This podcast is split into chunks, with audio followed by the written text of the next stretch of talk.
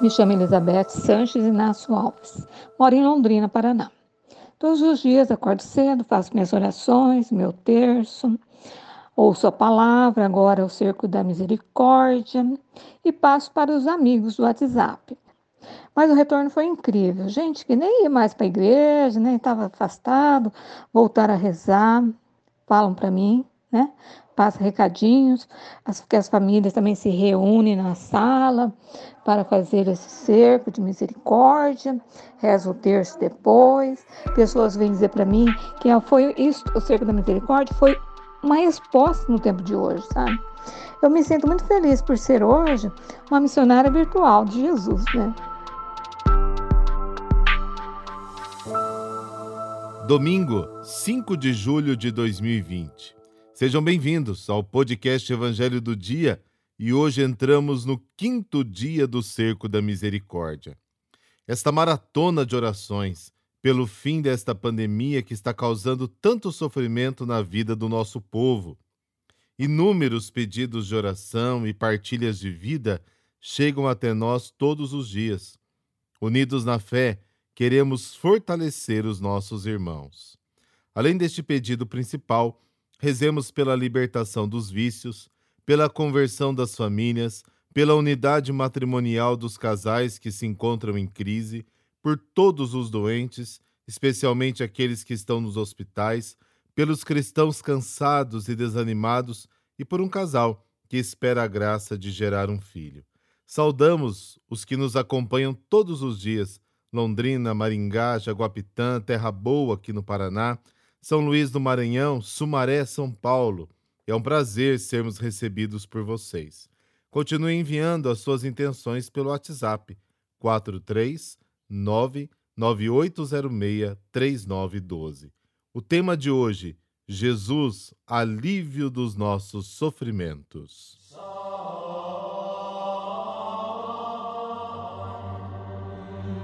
Em nome do Pai, do Filho e do Espírito Santo. Amém. Deus, nosso Pai querido, cheio de bondade e rico em misericórdia, nós os louvamos e vos bendizemos pela vossa presença amorosa em nossas vidas e na história da humanidade. Nós os pedimos que acolhais na vossa ternura infinita essas nossas intenções e pedidos. Então, neste momento, você pode fazer as suas intenções particulares.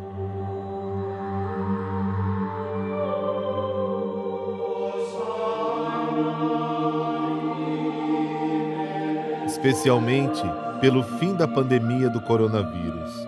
Estas intenções depositamos com plena confiança em vossas mãos e que se realizem, se estiverem de acordo com a vossa vontade e sejam para a vossa maior honra e glória. Rogamos a vossa bênção e proteção sobre as pessoas que participam do cerco da misericórdia.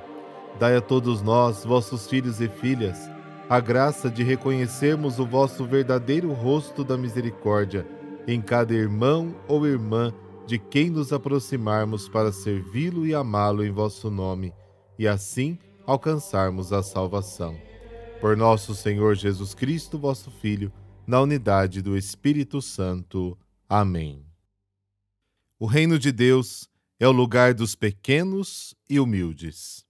E esta verdade traz grande alegria ao coração de Jesus, tanto que ele a transforma em oração. Deus se revela aos simples e se esconde dos sábios e doutores deste mundo. Mateus, capítulo 11, versículos de 25 a 30. Naquele tempo, Jesus pôs-se a dizer: Eu te louvo, ó Pai, Senhor do céu e da terra porque escondeste essas coisas aos sábios e entendidos e as revelastes aos pequeninos. Sim, Pai, porque assim foi do teu agrado. Tudo me foi entregue por meu Pai, e ninguém conhece o Filho senão o Pai, e ninguém conhece o Pai senão o Filho, e aquele a quem o Filho quiser revelar. Vinde a mim todos vós que estáis cansados e fatigados sob o peso dos vossos fardos, e eu vos darei descanso. Tomai sobre vós o meu jugo e aprendei de mim, porque sou manso e humilde de coração, e vós encontrareis descanso. Pois o meu jugo é suave e o meu fardo é leve. Palavra da salvação, glória a vós, Senhor. Os pequenos ouvem a boa nova e se alegram. Os grandes sequer entendem a mensagem do amor. Isso é verificável ainda hoje. Certamente você conhece ou já conversou com pessoas simples que esbanjam sabedoria. São capazes de dizer a palavra certa e acalmar o nosso coração, principalmente naqueles momentos em que tudo na vida parece perdido e não conseguimos ver nada além dos nossos próprios sofrimentos e desilusões. A divina providência nos coloca diante de tais pessoas, revelando a elas os mistérios de Deus. Estamos em oração. Jesus também rezava: às vezes com o povo, às vezes sozinho, outras vezes ensinava como rezar. Tenha certeza, ele intercede ao Pai por nós e reza conosco. No Evangelho de Mateus, o termo pequeninos pode indicar as crianças, como também as pessoas humildes e simples. E tem mais: há um convite de Jesus: Vinde a mim, todos vós que estáis cansados e fatigados sob o peso dos vossos fardos, e eu vos darei descanso. No tempo do profeta Jeremias, Jesus havia pedido ao povo que olhasse para o passado e se recordasse de todas as graças e bênçãos recebidas. O povo do Novo Testamento carregava fardos pesados de uma lei que oprimia e desgastava a esperança. Jesus é a docilidade do caminho a leveza da vida, a alegria dos que estão tristes e a esperança dos que se encontram num beco sem saída. Ele é o caminho, a verdade e a vida. Eu não sei como o evangelho de hoje te encontra. Se está feliz, triste, preocupado, cansado, desanimado, com medo, confiante. Mas uma coisa é certa: Jesus, através da Sua palavra, chegou até você e neste momento olha nos teus olhos com toda a ternura e misericórdia e diz: Vem, eu sou o descanso. Fique comigo e eu te darei a suavidade que falta na sua vida. Olhe para trás. Lembra daquele momento difícil que você não sabia o que fazer? Eu estava lá, te consolei, te mostrei uma saída que você não estava vendo.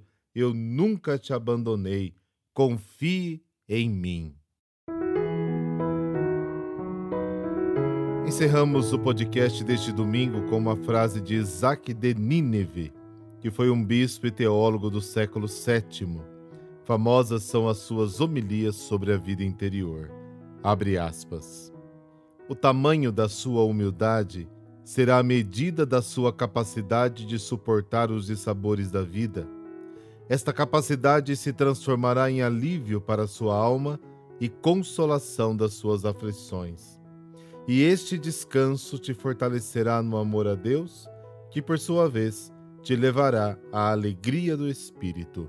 Fecha aspas. Não deixe de rezar, não perca tempo, deixe-se tocar pelas mãos consoladoras de Jesus. Nos encontramos amanhã. Deus te abençoe. Em nome do Pai, do Filho e do Espírito Santo. Amém.